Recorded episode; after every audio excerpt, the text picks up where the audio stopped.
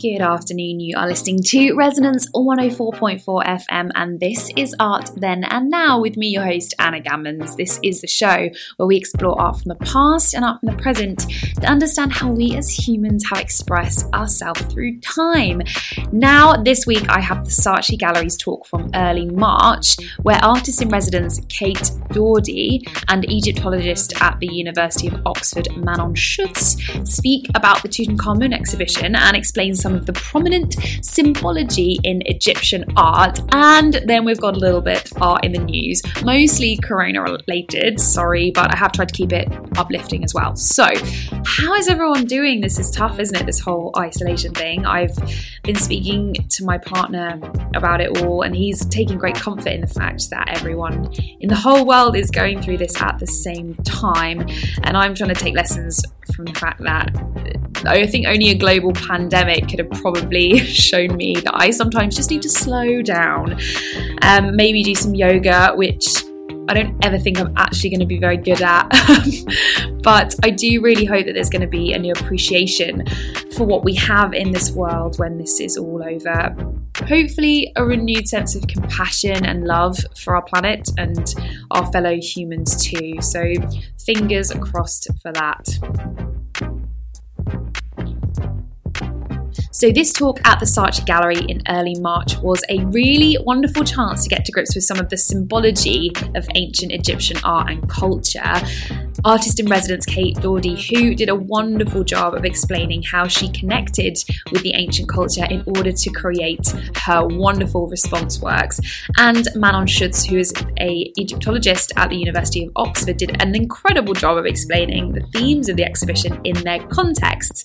She explains the symbology behind the bed in ancient Egypt and the idea that both sleep and death are a transitional state which you either wake up or are reborn from. So the talk was made just before the coronavirus really took hold, as I mentioned, it's early March. So it does reference it also within the context of art and Egyptology, which I thought was particularly interesting. So here is Kate and Manon discussing ancient Egyptian art at the Saatchi Gallery in London.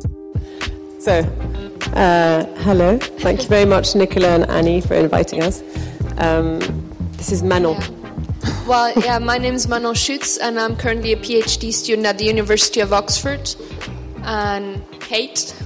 I'm an artist. I have um, an exhibition upstairs uh, in response to the treasure of Tutankhamun. So I've been studying ancient Egyptian for a year, and Manon has been studying it for all her life.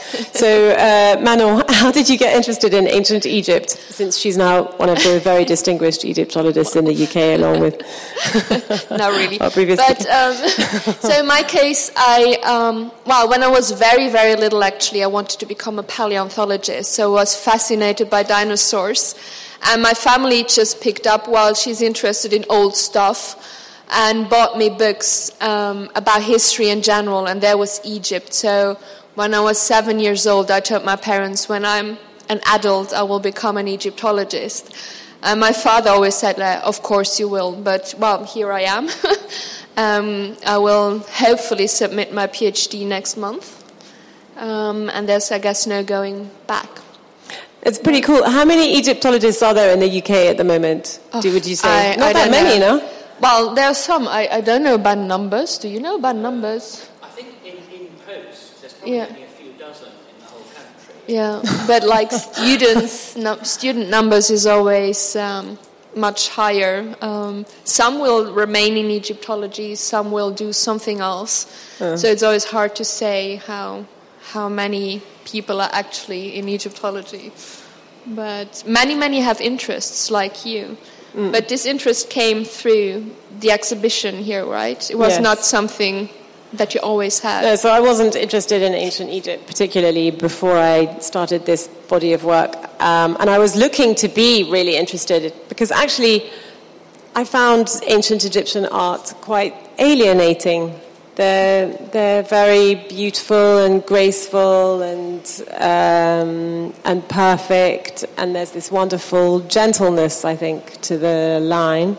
But I couldn't kind of associate those beautiful people and those stories with, I mean, it sounds really childish, but with me. So how how could I invest my heart and soul in something that was just abstract? And so I was reading a lot and, um, and looking a lot into the subject and came across this podcast that was made by this, uh, this now friend of mine who introduced me to Manon, who, um, who very kindly, when I, I, wrote to him and said, I'd love to uh, learn more about ancient Egypt, and uh, thinking that he might write to me and say, you know, well, you know, maybe one day um, I mean, I didn't even think he'd say that. I don't know what I thought he'd say, but, um, but in fact, he invited me to the Griffith Institute where Manon works, uh, gave me my own PhD student, Ellen Jones, who taught me basic hieroglyphs and amused me enormously.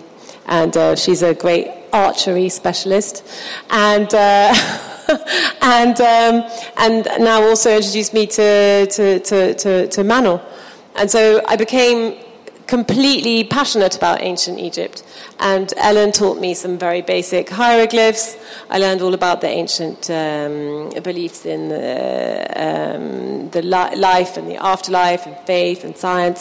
And, um, and Manon is doing her PhD on a subject that I'm particularly interested in, which is dreams and uh, beliefs about the underworld and the afterlife. So. Yeah, so I um, I, my research is about beds in the funerary context. Um, so when I say beds, of course, everyone has a bed, everyone needs to sleep, and it's something is so familiar for us. And a lot of people just assume because we have still these same objects that look the same, um, that it's actually it was the same in ancient Egypt. And I wanted to look um, at why did Egyptians have so many beds in the funerary context. So you find them either outside of coffins carrying the coffin or inside of coffins. And actually, in Tutankhamun's case, what some people don't know and what you actually can't see here in the exhibition, his three anthropomorphic coffins were carried by a bat within his sarcophagus. So this bat carried an, a huge amount of weight, and it's incredible because I think only the outer coffin is already over 100 kilos. And it's so, for me, it's so fascinating to see this bat carry this for such a long time, and it's still intact. It's a bit bent, um, where you can see it's that. It's pretty bent. Yeah, where you can see the weight pushed it down, but still, it, it did its work and it carried these. And um, if you have been to the exhibition, you see there's, they have one bed of his, so he had 10 in his tomb. And the bed they have here was probably one that he would have used during his everyday life. And when we think about sleep and death, they are not so different after all, because when you sleep, you're not really responsive. You, you don't eat, you don't drink, you usually don't talk, although I'm supposed to apparently talk in my sleep, but that's something different. And the same applies to death. So they are both like transitional stages that you want to overcome. So when you sleep, you want to wake up in the morning, and when you die, you want to be reborn. And so bats have actually like a very solar symbolism. So they don't only pre- uh, uh, supposed not only to protect you during the night, during your sleep, or during death, but also to guarantee your rebirth. Please, would you explain about the goddess Nut? yeah, so there's um, the sky goddess Nut, um, who is not only the sky goddess, but also she can be the coffin. Um, and behind this is a symbolism of um, swallowing the sun every night in order to give birth to it again in the morning. Because in the night the sun is not there, you can't see it. So they imagined this, this sky goddess who swallows it. So the sun travels through her um, body and is reborn um, the next morning. And actually, so the coffin has the same function of swallowing the deceased and give birth to him again in the morning. And beds connect into the same symbolism because the same goddesses that represent coffins also represent um, the beds, which again shows this is a whole unity. And it's this thought of the mother. Um, of the matriarchal image of afterlife as such, because they are women, they are mothers that take care of the deceased. And, the, and they're in the shape of a mother, so, that, so the idea is that the bed is, a, um, is, is a is a mother figure from which you are reborn in the morning, also, no? And um, and there's um, if you look at the bed upstairs, um, I had the great good fortune of going around with Manon, and she showed me the little uh, fierce devils on the side of the who's that Bazut Bes and Bes. Taweret. Yeah. So who are they? So um, they are gods that are traditionally linked to um, yeah more in everyday life context. So protector deities, especially connected to mothers and children during childbirth, but they also are strongly connected to sleep um, in general. So they are apotropaic. They protect you again during sleep, but also during death um, from every may, every mean entity like demons or revenants. Um, because again, when you sleep, it's very dangerous. You are very vulnerable because you're non-responsive. So the bed upstairs, which is, as I said, um, a bed he would probably have used during his everyday life, you can see that on each side, at each corner, you have a Bes, and then on the footboard, you have more Bes um, deities, and you have Taweret, so he's protected on every side um, on, while he would have been lying on his bed. And with the feet also. Um, So the, the the the beds and often the furniture had little um, Yeah. paws. Yeah. Yeah. Uh, could you explain about that? Well, so you have at the beginning in pre-dynastic times, you had mostly bovine um, feet, and later on leonine. So the bed you have upstairs has leonine feet, and not only beds, also chairs. For instance, uh, you can see these little paws. Why? Because again, they are goddesses. They are not just furniture, and they are there to protect you. And um, the cow, as well as the lioness, are very closely connected to motherhood. So um, it's again the bed as such is more than just the furniture, or more than what just meets the eye. And I think that's really interesting to see how such a, for us nowadays, such an absolute ordinary basic piece of furniture had such a deep meaning. And in a way, um, also it connects the ancient Egyptians to us because you said at the beginning you didn't have this, this connection to them, but still they had like the same fears, um, the same issues than we have nowadays. And this is the thing um, also that you were saying about um, during their dreams that the ancient Egyptians believed that they went into the afterlife, in fact. So you, you were half dead when you were asleep. Is that right? Yeah. Um, which is um, which is also so interesting when you think about mummification and the different um, uh, the different gateways. So when you die, you're uh, mummified, and then you're buried in your tomb, and then you pass through a series of doors. Um, and you have special spells that you're given um, and that are written inside the inside the sarcophagus with you, and so you're given everything that you need in order to pass through different phases. But same thing, even just for sleep, you you go to sleep. You, you say a special prayer. You're surrounded by monsters and gods who are going to keep you safe, and um, uh, and this this belief is is very um, uh, it's very gentle. There's a closeness to nature. If you think of these people who lived at the mercy of the stars and the moon and the weather, and they didn't really understand how all of these things were happening to them. Of course, they had to. Um, they wanted to make friends with the natural world and and and um, and adapt to it and adapt it to what they needed. No, and I think there's something so beautiful about that, and also so so modern, or at least hopefully modern soon.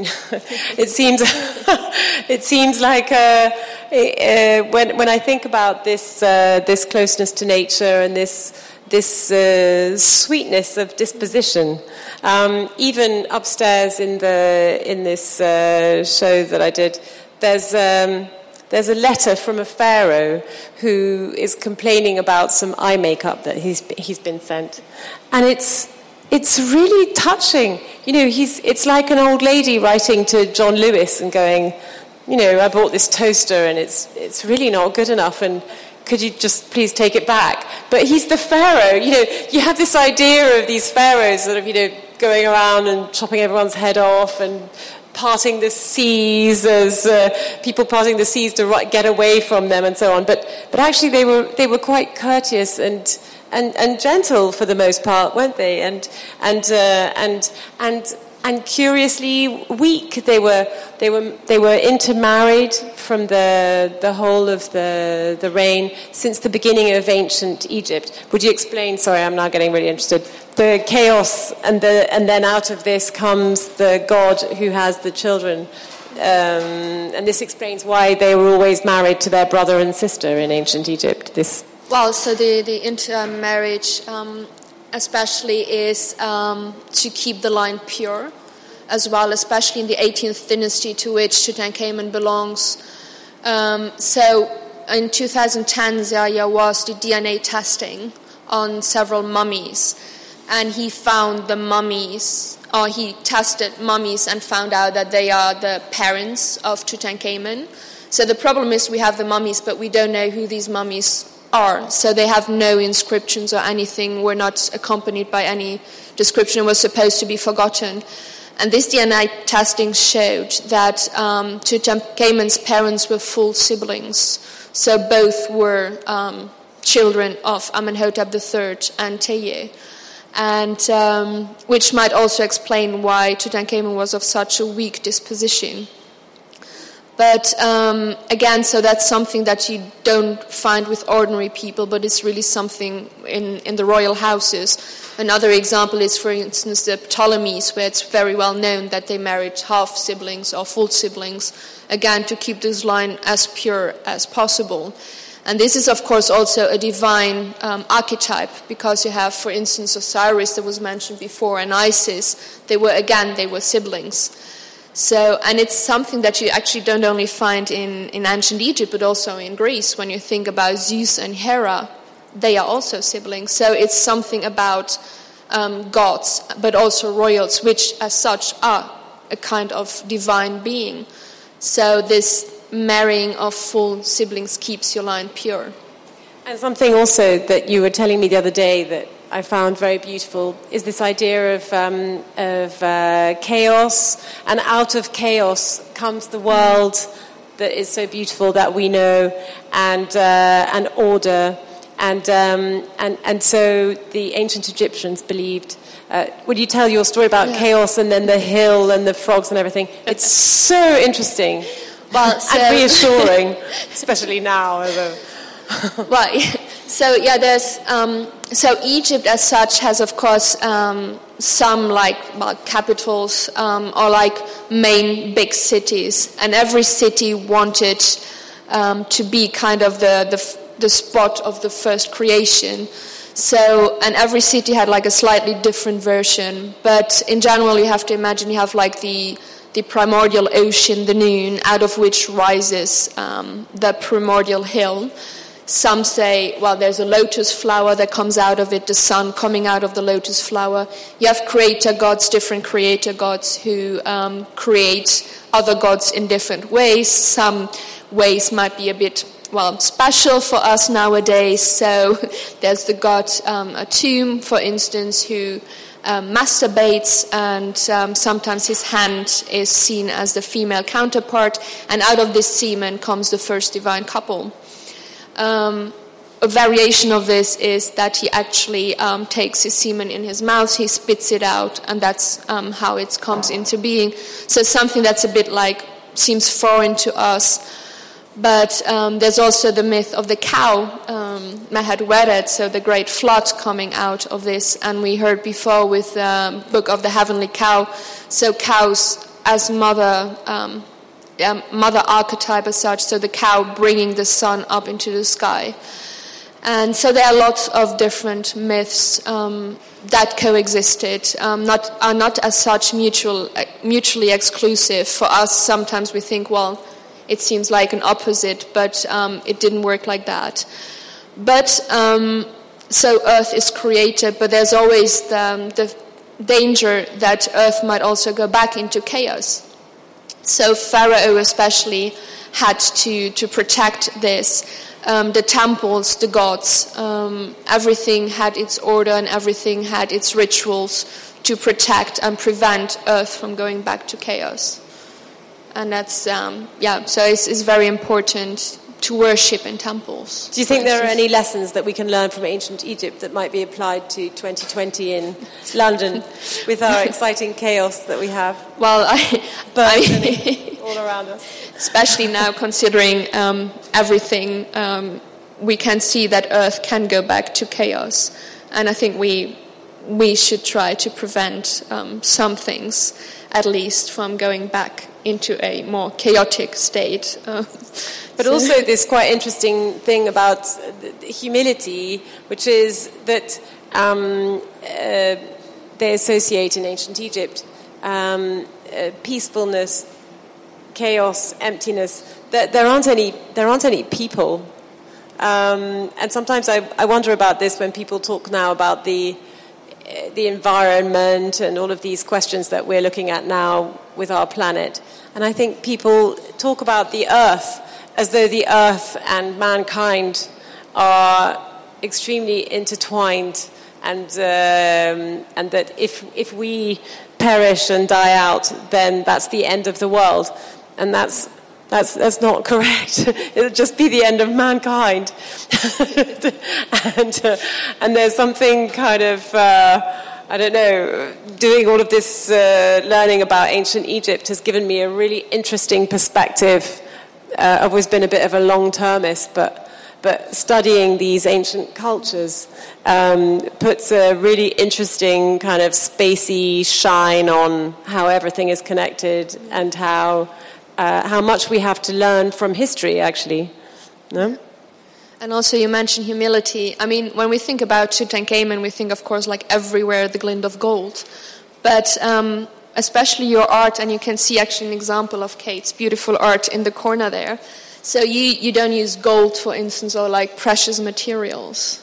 No, I wanted um, part of my I wanted my response to the treasure of Tutankhamun to be very um, quiet and, um, and contemporary and using really basic, humble materials like um, paper from the post office and paint and uh, felt, which for me symbolizes redemption. And uh, and so, yes, there's no gold or precious stones in my show. but um, also, now that you learned so much about ancient Egypt, so this reaction to Tutankhamun, do you think that's it? Or do you want to take e- your Egypt fascination a bit further and maybe use it in new artworks? Like, did it did it help you to, to have more creative ideas? Oh, yeah. So now I'm like pestering Manon all the time about all this stuff. Could you send me, you remember you told me that thing about the tree? Could you just could you just send me a bit of information about that? And uh, she's not the only one. So there's a whole host of people all over universities in the UK being like, uh, oh God, it's her again. So, and so, uh, so, yeah, no, definitely. And I'm going to do a big new body of work about chaos, which I'm quite excited. I'm really into, I think about it when I, for the sort of two and a half minutes that I listen to the radio now, because I actually kind of can't deal with it. I don't know about you, but I listen to the tweet of the day, the headlines, and then I turn it off. And, uh, but certainly, um, thinking about it in the context of ancient Egypt is, is so interesting. And also, ancient uh, Egyptologists, you should all make friends with Egyptologists because they're some of the really, really amusing gang of people that you ever come across. You know, and you get people coming up to go, Hi, I'm the mummy specialist from the British Museum. you're like, oh, yeah. And, uh, and having these hilarious conversations where you're kind of discussing whether or not you could tell that Tutankhamun had a club foot after three and a half thousand years, bless you, uh, and so on. You know, it's just a, it's very amusing, just sort of. Uh, it's a very amusing sub subsection of the world. It's really, uh, uh, notably, Manon, who's just. Uh, I think the word you're looking for is weird. I don't think it's good. But anyway, and the first time I met her, she was wearing jewelry, all this Egyptian jewelry, with all these eyes on and everything, uh, that were the exact same color of her eyes. And I couldn't even really look at her. Unfortunately, I had to look at the screens and everything. So, yeah, and you, what are you going to do next? You're going to give in your PhD, then we're going to finish. The, the, you're going to give in your PhD, you're going to get a first, and then what? I mean, everything is a bit chaos. So uh, the job situation as an Egyptologist is not always great. So I, I have to see what comes up. Um, but there are a lot of, of different, I mean, I love, I'm very passionate about Egypt, so there are a lot of different things I could imagine working as long as they have to do something to do with Egypt. But what exactly comes next, I have no idea. Maybe she could become a witch. That would be really cool. There's all the there's a, that's another the first thing that you look at when all the really weirdo uh, books that there are about spells and sort of things. Like, I'm just kidding. I don't think she's should be a witch. I certainly have the hair right. I'm going to start plaiting your hair soon. anyway, thank you. I think that's Thank enough. We you. should go into a quiet room and deal with ourselves.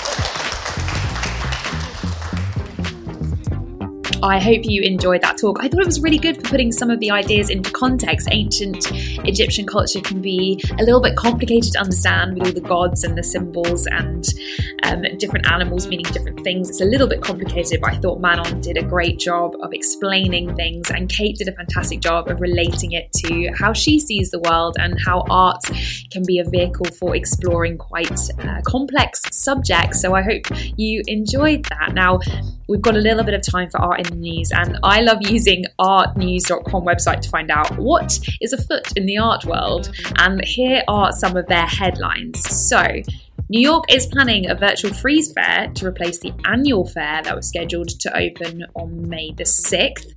There are expected to be up to 200 artists exhibiting, but now artists can have up to 30 works in what they're calling a virtual booth. The director of Frieze New York, Loring Randolph, said, While the viewing room could never replace the meaningful connections that come from being with each other physically or experiencing an artwork in person, I hope that the digital version of Frieze New York will inspire our community to come together in the same way our fair does, in support of artists, galleries, and nonprofits from around the world.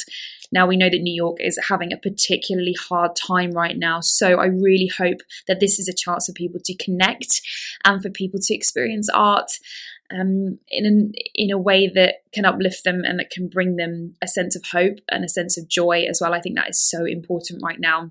So the same news outlet has also suggested that Titian's Renaissance masterpiece Pieta from around 1576, which depicts Venice struggling to cope with the bubonic plague outbreak, is perhaps an accurate representation of the health crisis we are experiencing today. So have a little Google of this image, Titian's Pieta from 1576 or around that time.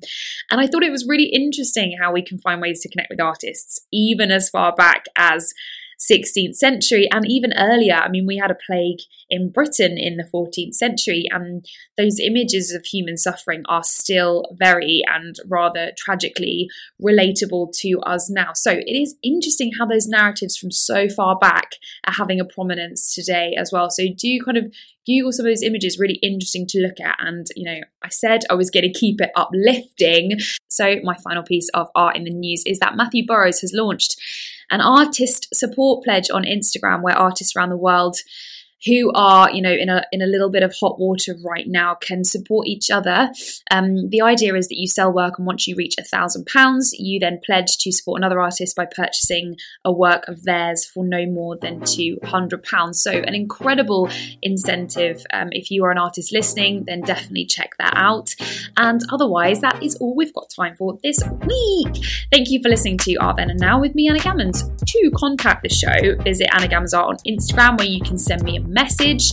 Um, I'm also doing uh, a slight restructure of the show where I'm going to be talking to artists about how they're dealing with the coronavirus and being isolated, what they're doing to stay creative and stay sane. So if you want to get involved with that, do message me on Instagram. And I want to take the time again to remind everyone to stay home, stay safe, protect our gorgeous NHS and all of the essential workers who are keeping us safe right now. Thank you, thank you, thank you.